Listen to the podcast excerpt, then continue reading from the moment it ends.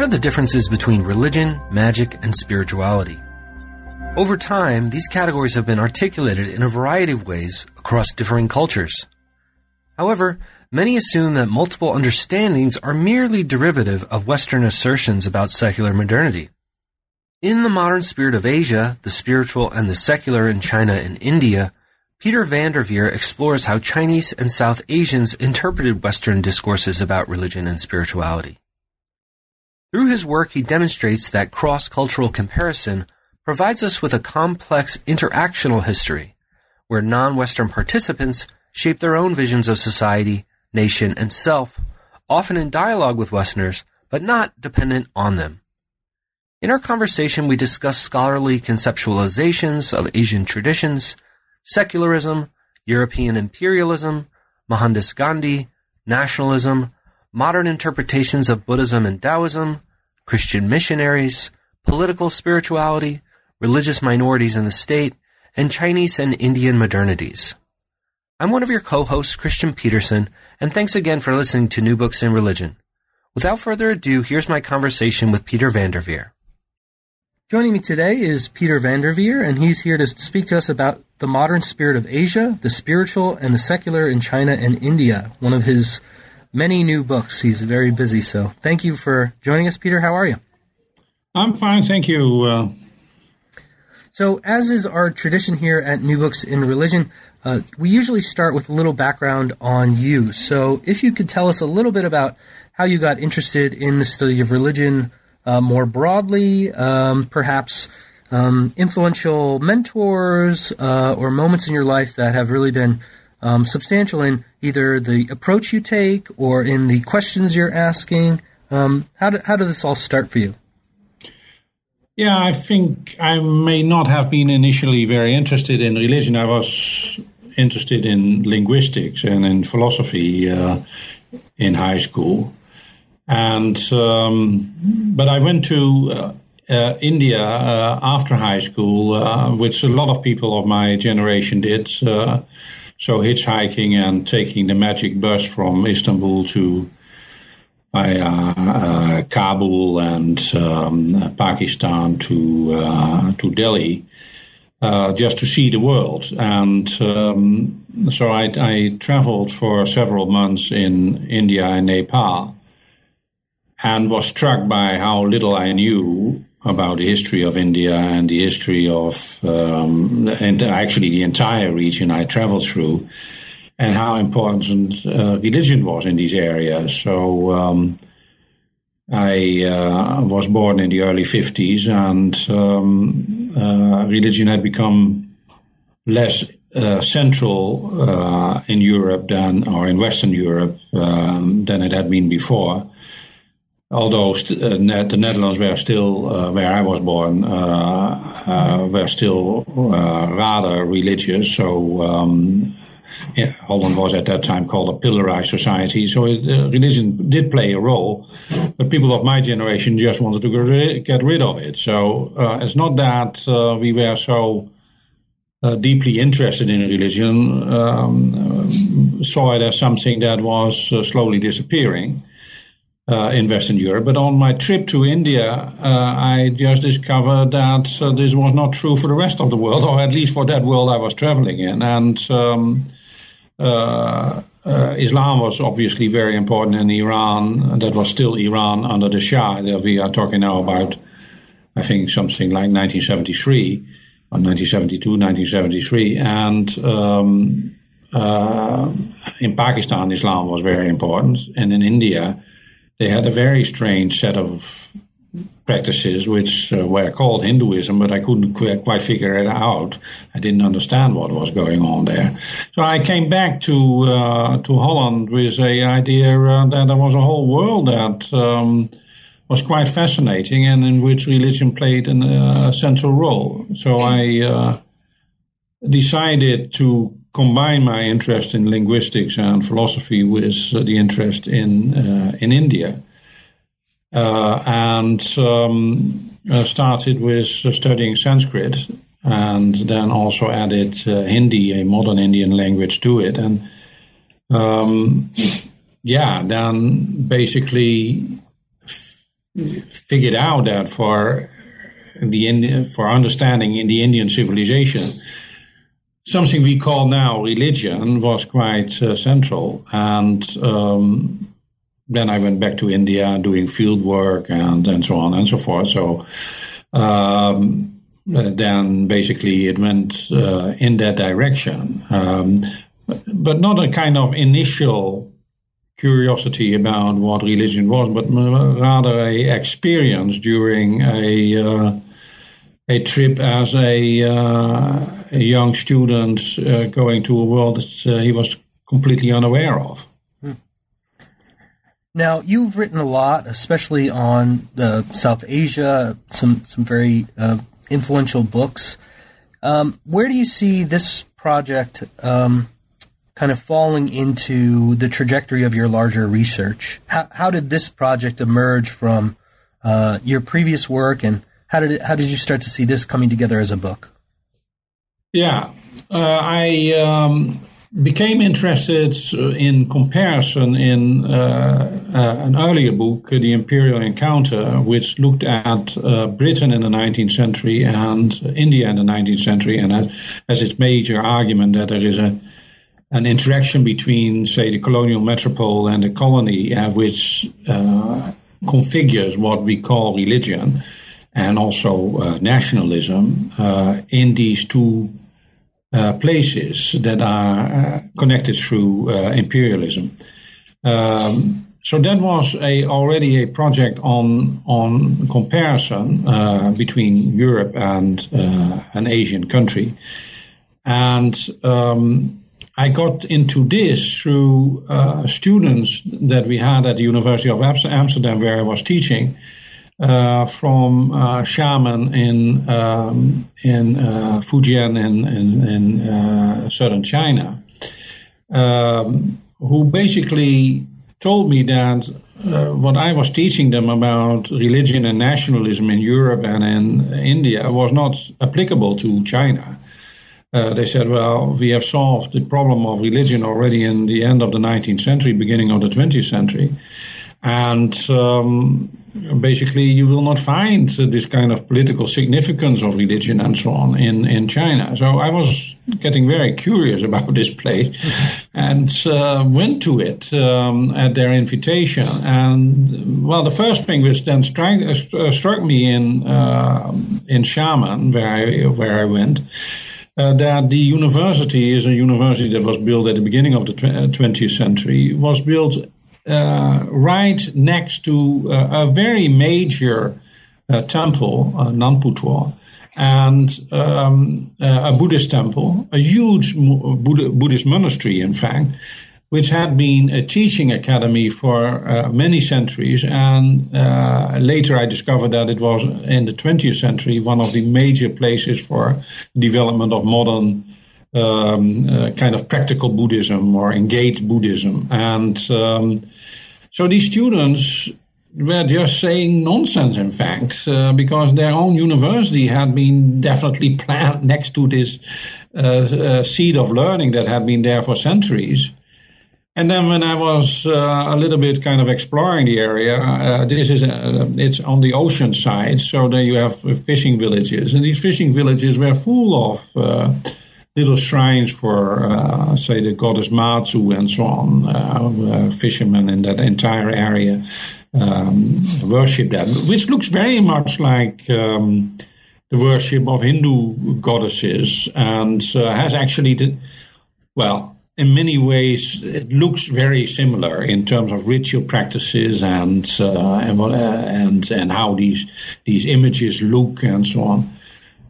So I thought, well, this is interesting. You have this intellectual class that is denying something which is at their doorstep, and um, let me figure this out for a while. Um, and then I thought maybe I can write a book on comparing India, which I knew uh, quite well by then, and um, and China, which I didn't know at all um, and uh, and see whether these two cases of um, actually civilizations that are next to each other um, can highlight some issues in either of them uh, that are not being highlighted in the research that is specialized on them. Uh, because I have this idea that that uh, comparing gives you some uh, possibility of finding things which are normally uh, not uh, deeply discussed in the literature that is specialized on one of these areas.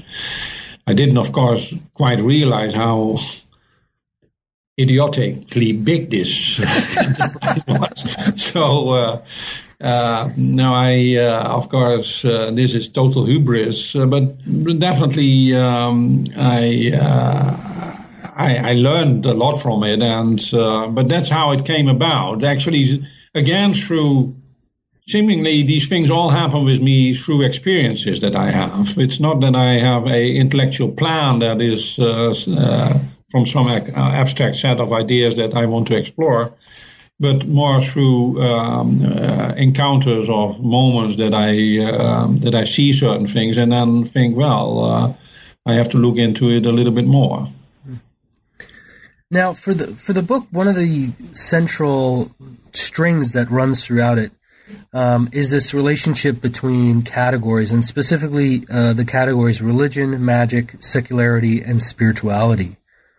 Um, can you talk a little bit about how you're uh, considering these these terms, these categories, and, and how it structures uh, the the remainder of the book?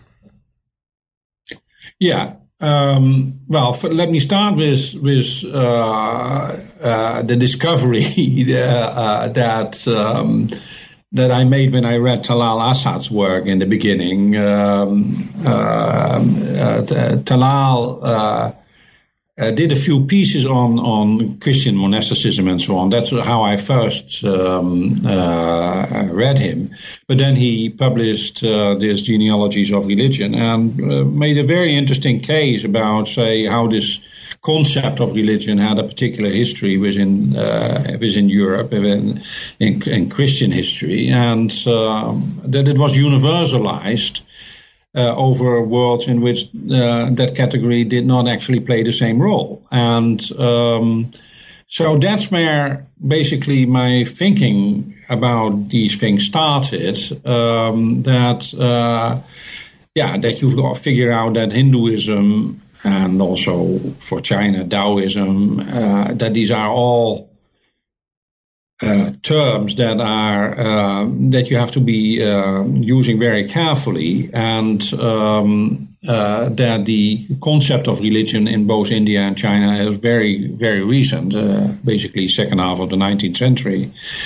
That is not to say that these traditions are not old. Of course, obviously these traditions are very old, and um, and they have been real traditions in the sense that there are real debates between people about correct practices and correct beliefs and, and not correct beliefs and so on. So um, my interests uh, also in earlier work was already in how uh, through imperialism and through the encounter with the West, these uh, concepts are made that people have to respond to and then uh, really uh, they think about their own practices in new terms are using new terms. So the term religion uh, for uh, China uh, is a new thing, and it becomes an issue that, uh, and for India also, and becomes uh, a thing they people reflect on, and and then they they try to say something about the relation between the society in which they live and this religion. Um, so, what is then the religious core of their civilization? Now, Hinduism becomes then for a number of thinkers the core of their civilization, and um, uh, sometimes Taoism or um, what is called Chinese religion becomes the core of uh, Chinese um, uh, civilization, but more uh, importantly, Confucianism becomes the core of Chinese civilization. Now, when that happens, when that intellectual move is made, uh, then uh, these uh, intellectuals in India and China also want to defend what uh, their religion is or their religious civilization is against, um, say, missionaries and imperial um, uh, thinkers that think that their uh, civilizations are backward and um, should actually be changed. Uh, to some extent, they also take that over, of course, that um, because they see a certain kind of backwardness in the fact that they have been defeated in many ways by Western power. Uh, and they blame their civilizations and their religions um, uh, for that.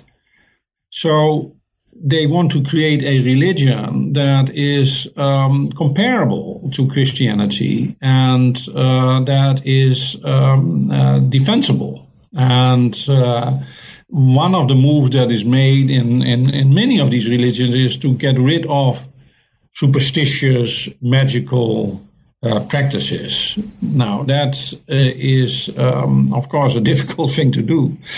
Uh, and um, but but but but this this idea of uh, some practices being magical and um, uh, the superstition of the masses uh, that uh, that is available well in Europe and in India and in China. And it becomes kind of it's marshaled for the transformation of what is seen as uh, respectable religion uh, in these places.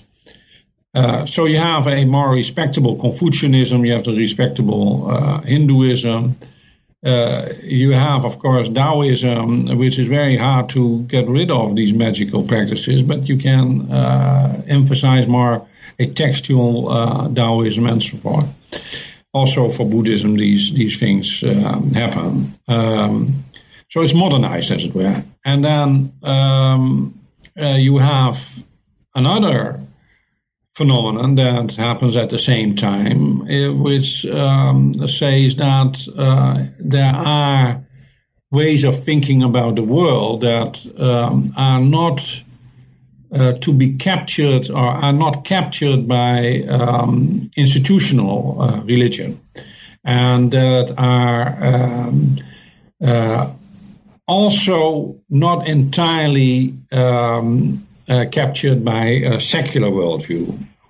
And um, it is uh, it's a kind of um, universalism that uh, comes up uh, both in in in Europe uh, among people who um, well uh, are interested in in, in spirituality uh, and in, in the United States among transcendentalists and, and a whole range of people who are interested in the wisdom of the East, but at the same time interested in poetry and so on, um, who do not want to stick to uh, organized uh, religion, and so therefore do not want to follow Hindu priest or Catholic priest and so on, but want to take from all these different streams of what they would call spiritual wisdom, uh, a whole um, uh, universal uh, spirituality. In that interplay, um, uh, the East um, is a source of, uh, of wisdom.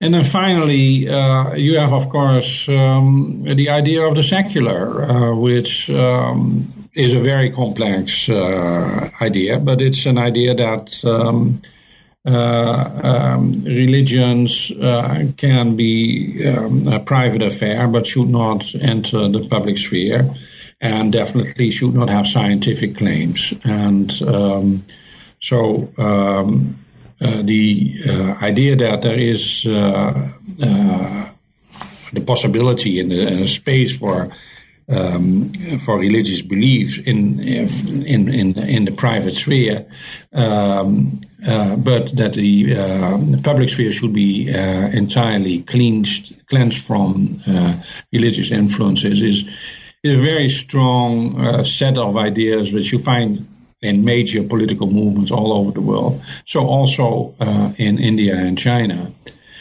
Now, my argument is that these things, these these different concepts, uh, religion, magic, um, uh, the spiritual and the secular, uh, cannot be studied and understood on their own. They form a, a chain, uh, you could say, that are deeply um, connected to each other. And uh, when you start moving on one side, the uh, something else is happening on the other side. So um, uh, what you see is a whole fulcrum of of thought that centers around these four concepts. Now, you cover a lot of ground in this book, and we certainly won't be able to explore it all. Uh, but you begin by thinking about while spirituality is this cultural category developed uh, primarily in the West, um, you examine how Asians interpret Western discourses about spirituality. Can, can you tell us a little bit about how this happened in, in India and China?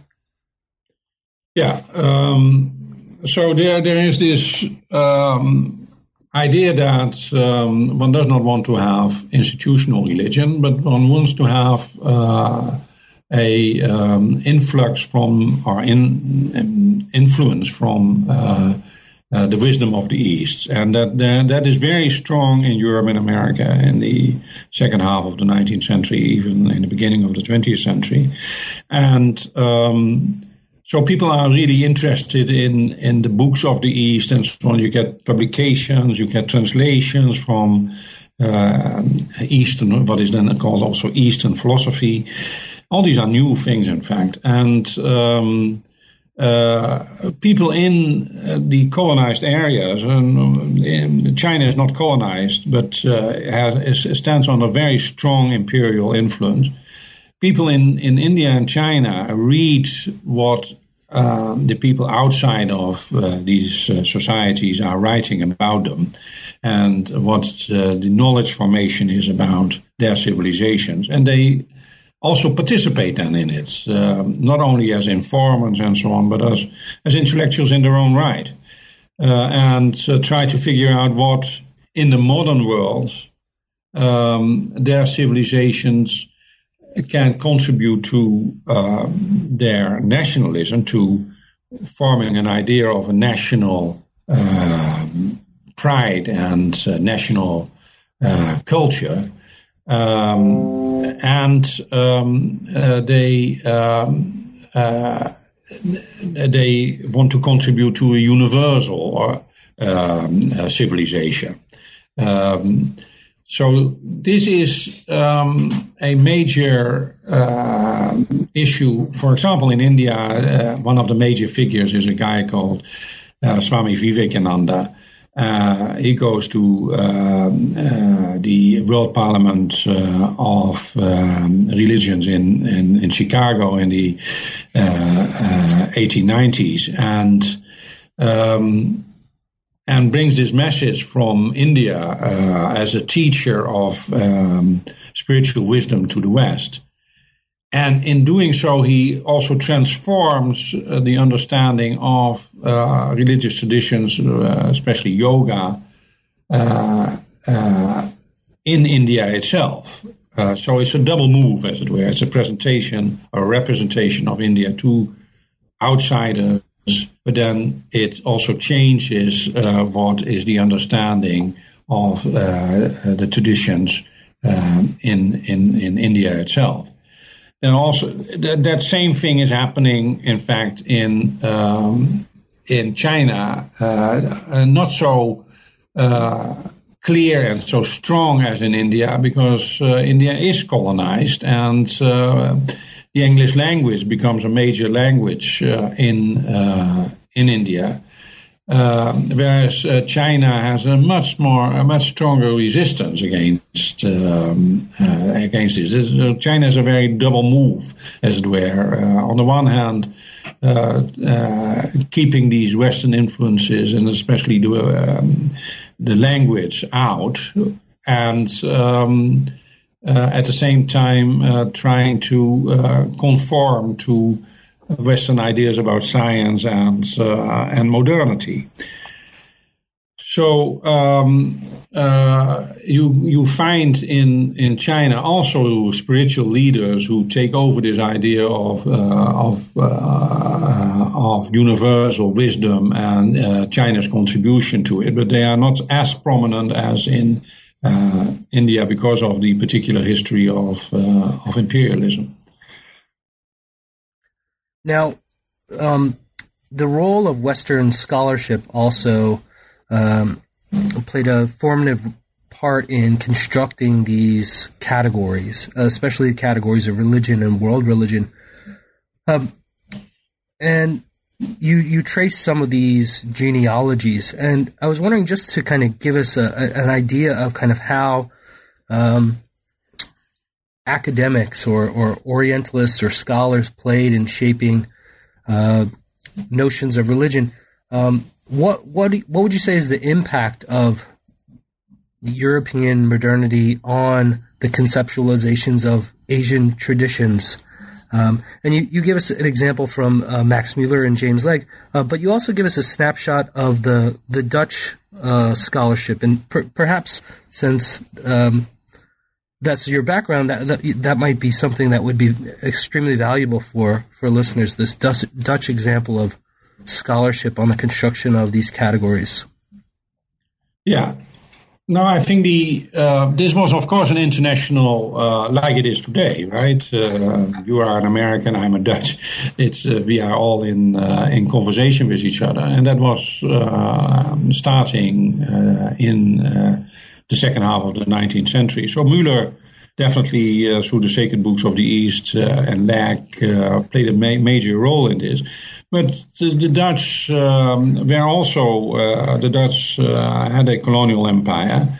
Uh, Indonesia was the, the major uh, element of. And um, the Dutch had to deal with um, Islam and um, with um, uh, what they call the Hindu Buddhist um, yeah, uh, layer under Islam, as it were is sometimes called Javanese uh, mysticism. Um, uh, you have um, uh, you, you, have these ideas still in Clifford Geertz' work on the religion of Java. Um, uh, uh, Bali as a Hindu um, uh, kingdom. Um, so the Dutch had to rule a, an area in which Islam and Hinduism and Buddhism were um, of importance and uh, and it, of course of major political importance was um, uh, Islam. And um, uh, these uh, academics in uh, in Holland uh, had to work with the colonial government to get basically um, knowledge. They were employed by the colonial governments. the, the major figure is uh, Christian Snoeger who became a, a major uh, legal uh, authority on Islamic law, uh, who was sent to um, by the Dutch colonial government to Mecca uh, to um, uh, study Muslims, especially Muslims from Aceh in Indonesia, in Mecca, and to get into Mecca, he had to convert to Islam. So one of the debates later was whether he had become a real Muslim or not, uh, uh, an unreal Muslim, as it were. Um, and um, so he, he basically scouted for the Dutch and at the same time produced very major scholarship on uh, Islamic law and later then became also a colonial agent in uh, suppressing um, uh, Muslim rebellions or Aceh rebellions, which had a, a, kind of Islamic flavor, or there was a Islamic element in these um, in these uh, what were called with rebellions. Um, so he was uh, advising the uh, military expeditions uh, on how to deal with Aceh. Um, so that's a very clear example of that kind of scholarship. Um, another one is um, uh, De Groot, um, who was the isn't still one of the major sources for our understanding of Taoism, who uh, was sent to Xiamen by the Dutch to uh, study um, actually the language so that he could be sent afterwards to Borneo to um, let the uh, Dutch um, uh, govern the Chinese. Um, they were called Kongsis, um, uh, the Chinese um, uh, business and um, politics and religion conglomerates. You can also call them secret societies, maybe. Uh, that were uh, very influential in Borneo, and the Dutch authorities had to deal with that. So, at the same time that he is preparing for that uh, work as a political and uh, language agent for the Dutch in Borneo, he studies um, local religion and produces many volumes that are still uh, a major source for us to understand what, uh, what Taoism is. Now, that is one side, uh, Snouck Hurgronje and de Groot, uh, and um, what you could call colonial scholarship. Um, and on the other side, you have the theologians and the um, uh, students of religion who uh, basically are in the same way as Müller trying to figure out what um, religion is at the end of the 19th century and um, what um, these different kinds of world religions are.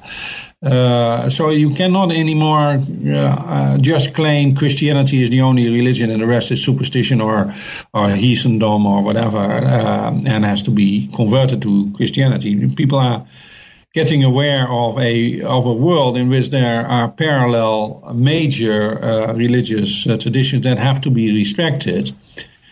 And so the formation of comparative religion, in which um, Müller played an important role, also Tiele at, um, at Leiden played an important role. Um, these people were, were doing that um, in a more abstract way, as it were, on basis of textual traditions and on sometimes rather ideological ideas about, especially about Islam. Um, it was very interesting how that Buddhism and Hinduism are never seen as a threat and therefore as as as moral um, world religions, whereas Islam is really a problem, and it's of course also a geopolitical problem as it is today. And um, uh, you have therefore a, a, very interesting kind of um, juxtaposition and also partly conversation of people who have practical knowledge uh, in the field, as it were, of Muslim society, of um, of Chinese society. Uh, you have the same kind of things also uh, in archaeology and so on. So people who do um, work in the colonized areas and the more abstract workers who basically have to uh, also deal with um, uh, theology and, and, and, Christianity in the home country. So, uh, especially Leiden and Amsterdam, also Utrecht, these are, yeah, very interesting sites for studying that interplay of uh, new knowledge about uh, these colonized areas and um, and theological uh, debates about true religion.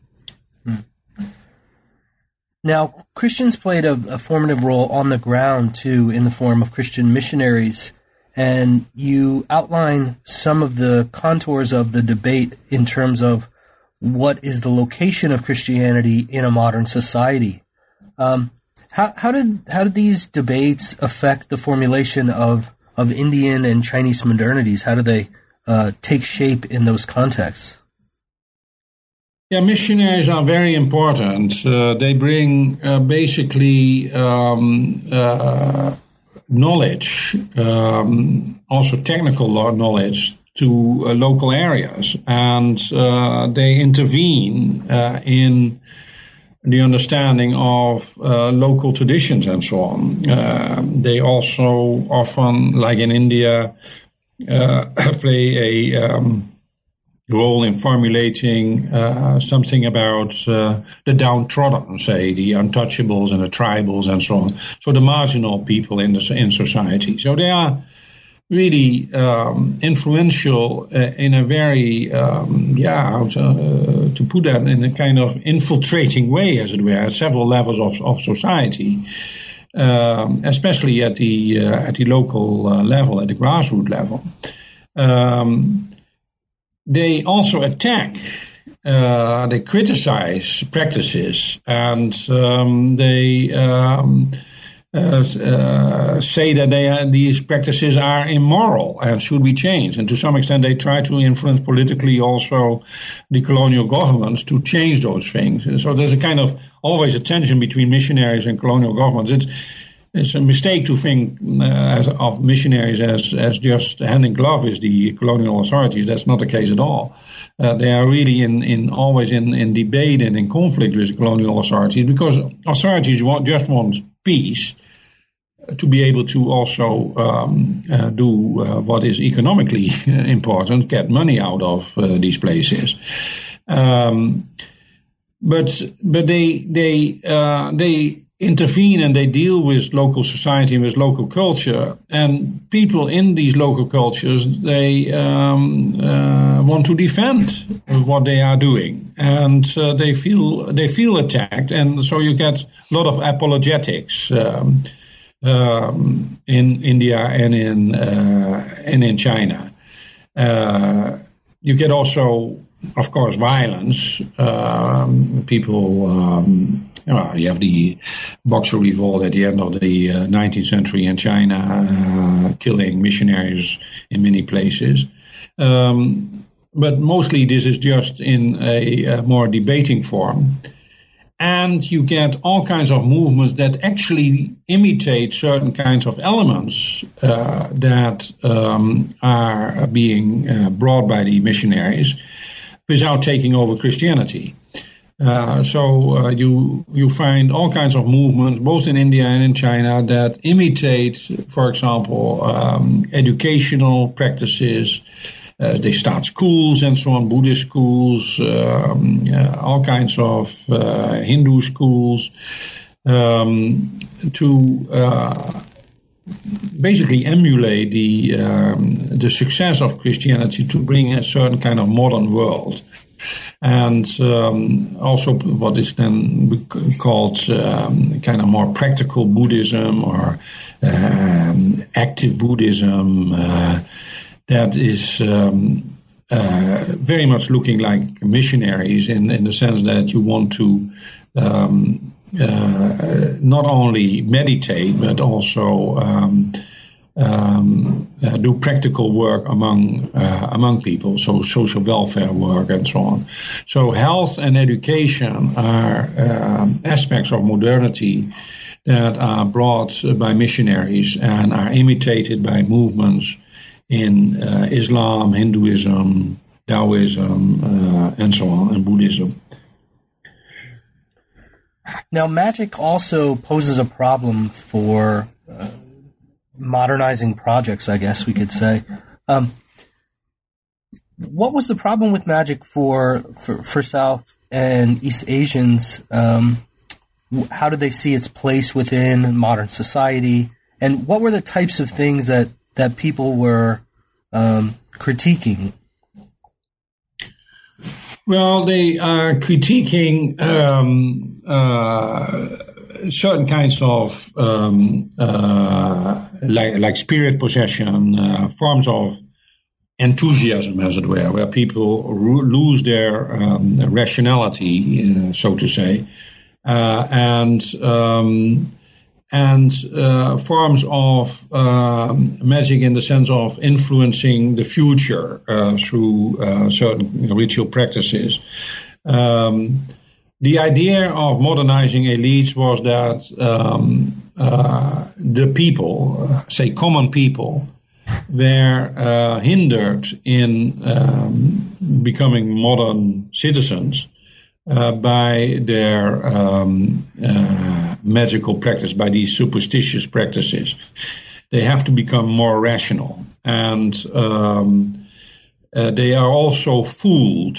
Um, and in these arguments, you find that that, that element often um, that uh, the common people are fooled by priests, and these priests are um, uh, just getting some personal gain out of, um, of fooling uh, uh, commoners. So education is often seen as an answer to this. Uh, so uh, the idea that if one uh, educate people, they will be become more um, rational. Uh, and then the progress of society, which was lacking uh, in the sense that the West seemed to be more advanced, or was more advanced in many ways, um, and had to be one had to catch up. That say uh, scientific progress could be stimulated um, uh, by getting rid of all these magical practices uh, through which uh, people were hindered to see the world as it is. Um, now, in that you find in a whole range of uh, of thinkers and and um, uh, uh, politically activists, uh, people, um, both in India and China. In in China, much stronger than in India, uh, because in India these it's the, these practices are hierarchical. Um, they so people are not so much condemned when they do these uh, practices that are seen as magical and superstitious by elites. Uh, these elites see these uh, what they call low practices uh, as inherent to being in such a low position. So it's a kind of socially determined uh, stupidity, as it were.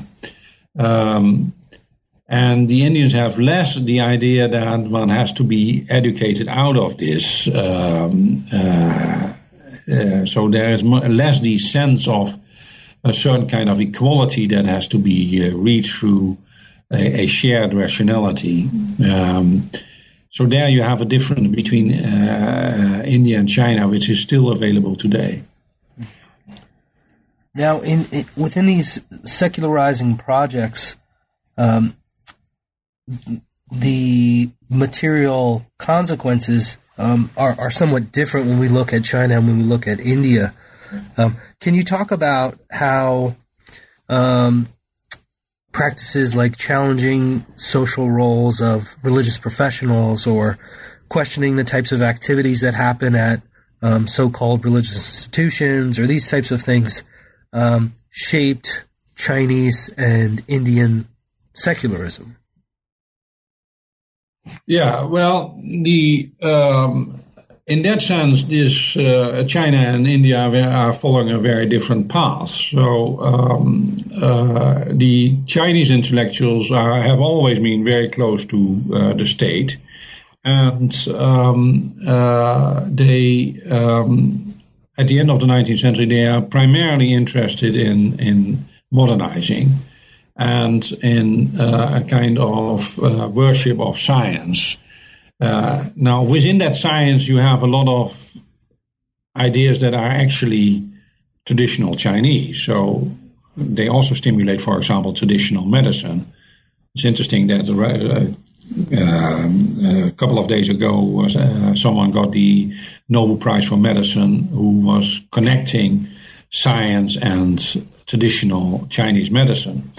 Uh, and that is, yeah, how does one say that in English? Grist to the mill or something for, uh, for the uh, Chinese um, way of thinking that um, uh, one has to actually take the scientific elements out of these traditions. They are some of these traditions are scientific in themselves.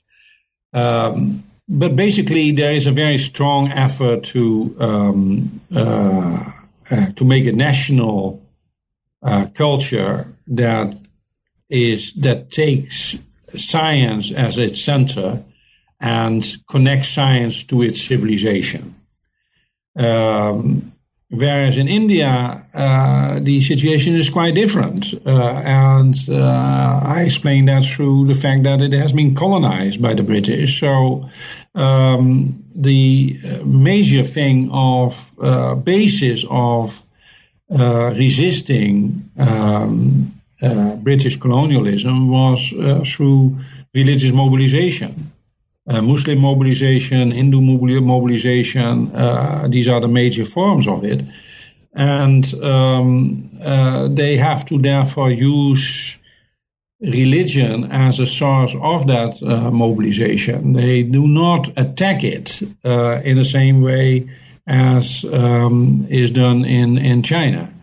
Uh, where you do not have colonial authorities that are in some way uh, associated with uh, Christianity. You just have modern ideas that are uh, coming from the West.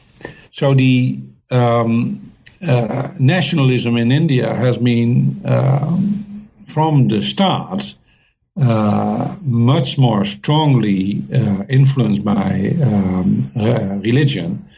And religion has been much more nationalized, as it were, becoming a, a, national property um, uh, in India than was the case in, in China.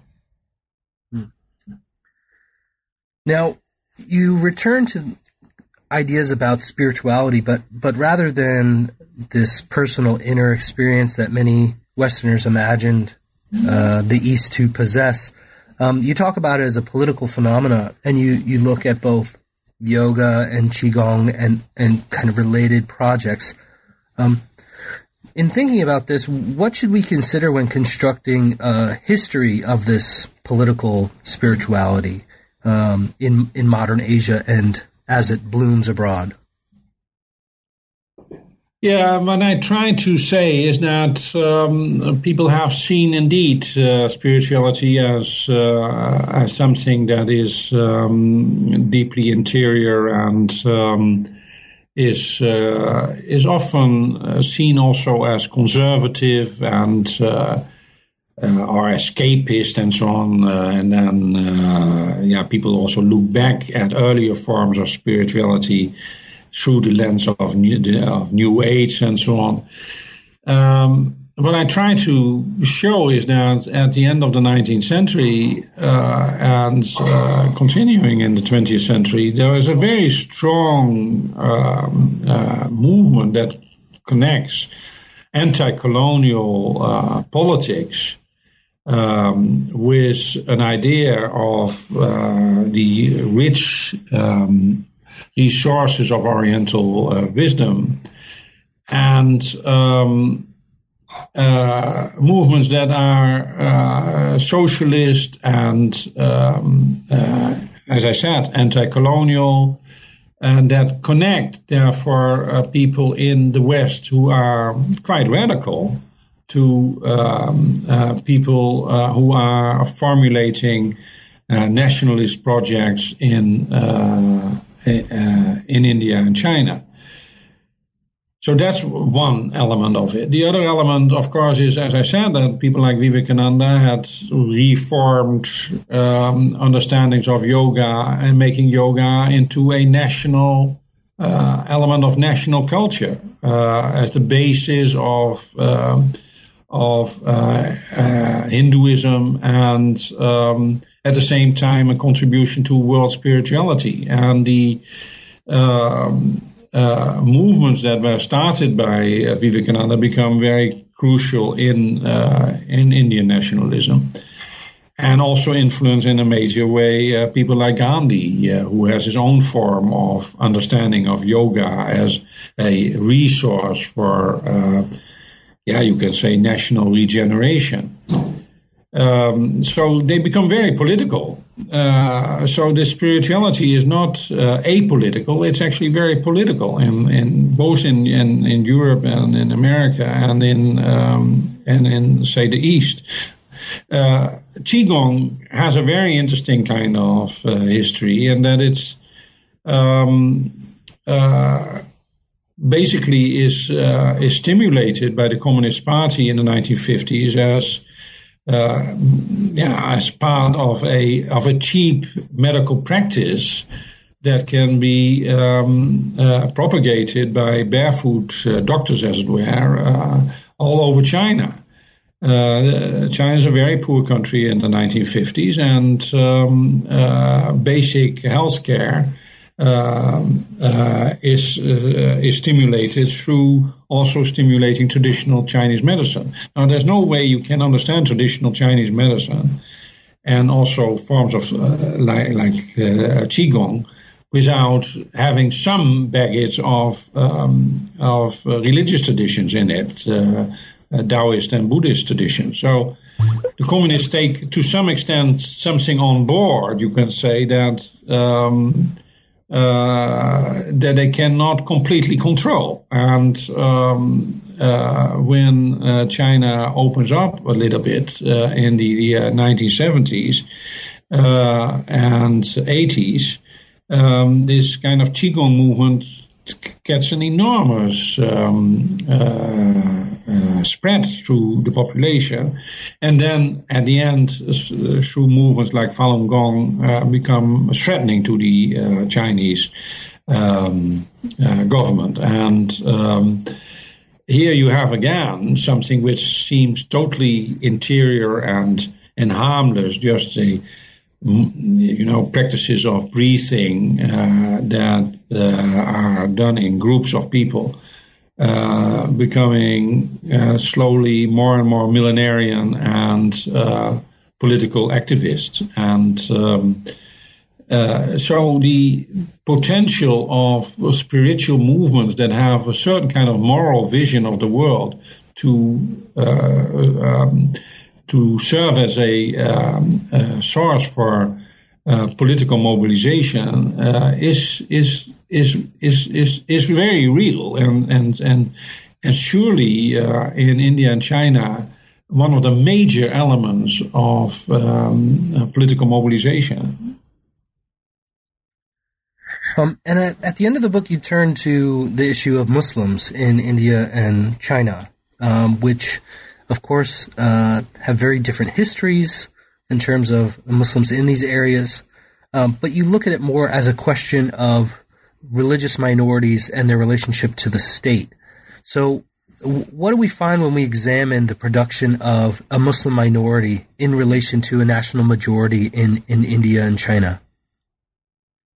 Yeah, the what what happens in my view is that um, uh, there you get a nationalist view of civilization, and um, uh, so uh, there is then the core civilization that is the basis of the nation. Uh, that is um, uh, formulated, uh, say, from the end of the 19th century, and that the major question uh, when you have a, um, a majoritarian uh, nationalism is what happens with the minorities, how it is going to treat the um, the minorities. Is it going to see as one of the streams that come into that civilizational course, or are they accepted on a, on an equal basis, and so on? Now. Um, that's not happening in um, majoritarian um, nationalism in India and also not in uh, China. Um, uh, Muslims are seen as outsiders and continue to be seen as outsiders, and it becomes more and more a um, uh, a, a, a, a uh, issue whether they belong or not. Uh, in India, this is obviously very clear. This is because it also leads then to uh, it has a much stronger political um, salience because of the numbers and uh, uh the significance of Islam in in South Asia, um, and then leads to the partition in, uh, um, between Pakistan and India. Um, that um, that foreigners um, is directly then related to the existence of Pakistan. Um, whereas in, in China, this is much more muted, uh, but becomes very crucial in the relation to uh, to Xinjiang and um, Xinjiang being basically a, a, late addition to the Qing Empire and um, uh, with a very complicated relationship to um, uh, to the core.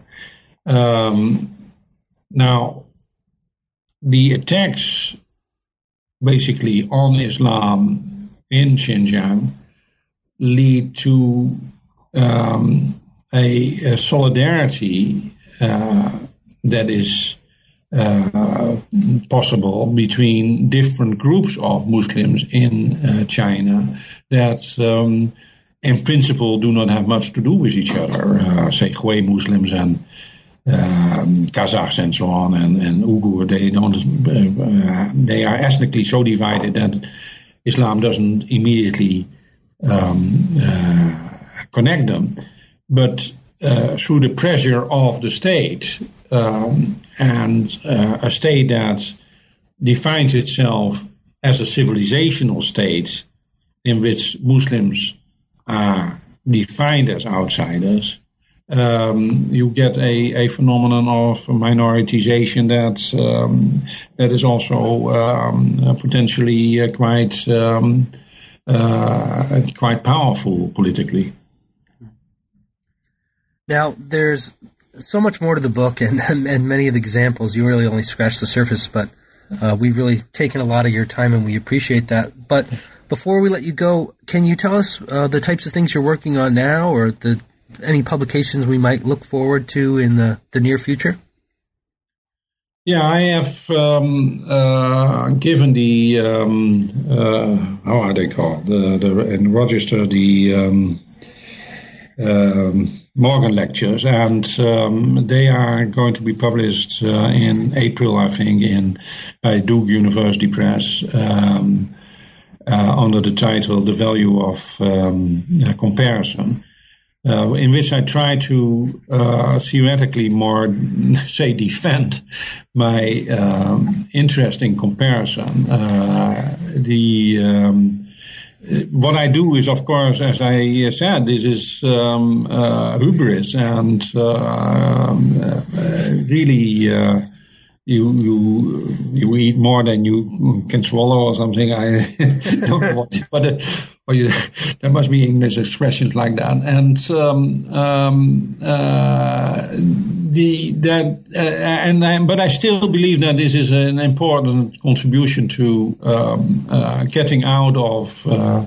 uh, too strong specialization and uh, which I, I, I deplore, uh, which I see how it has happened, but um, I think that we have to have also an antidote to it. So that's one element, and then basically also defending. Uh, uh a more fragmentary approach uh, to um, uh, social reality than, say, cognitive approaches and universalist cognitive approaches about our uh, universal capacity to uh, to know things, and um, and large scale macro sociological approaches about uh, uh say. Uh, uh, yeah, what is sometimes done uh, by in political science, these big uh, value surveys. so I, I, try to defend a more um, um, anthropological and humanistic um, approach against what I see as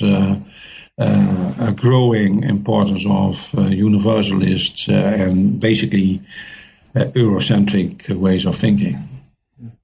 Great. Well, we look forward to that, and thanks again for talking about this great book. Okay, thank you very much. That was my conversation with Peter van der Veer about his new book, The Modern Spirit of Asia The Spiritual and the Secular in China and India, published with Princeton University Press. Thanks again for listening to another episode of New Books in Religion.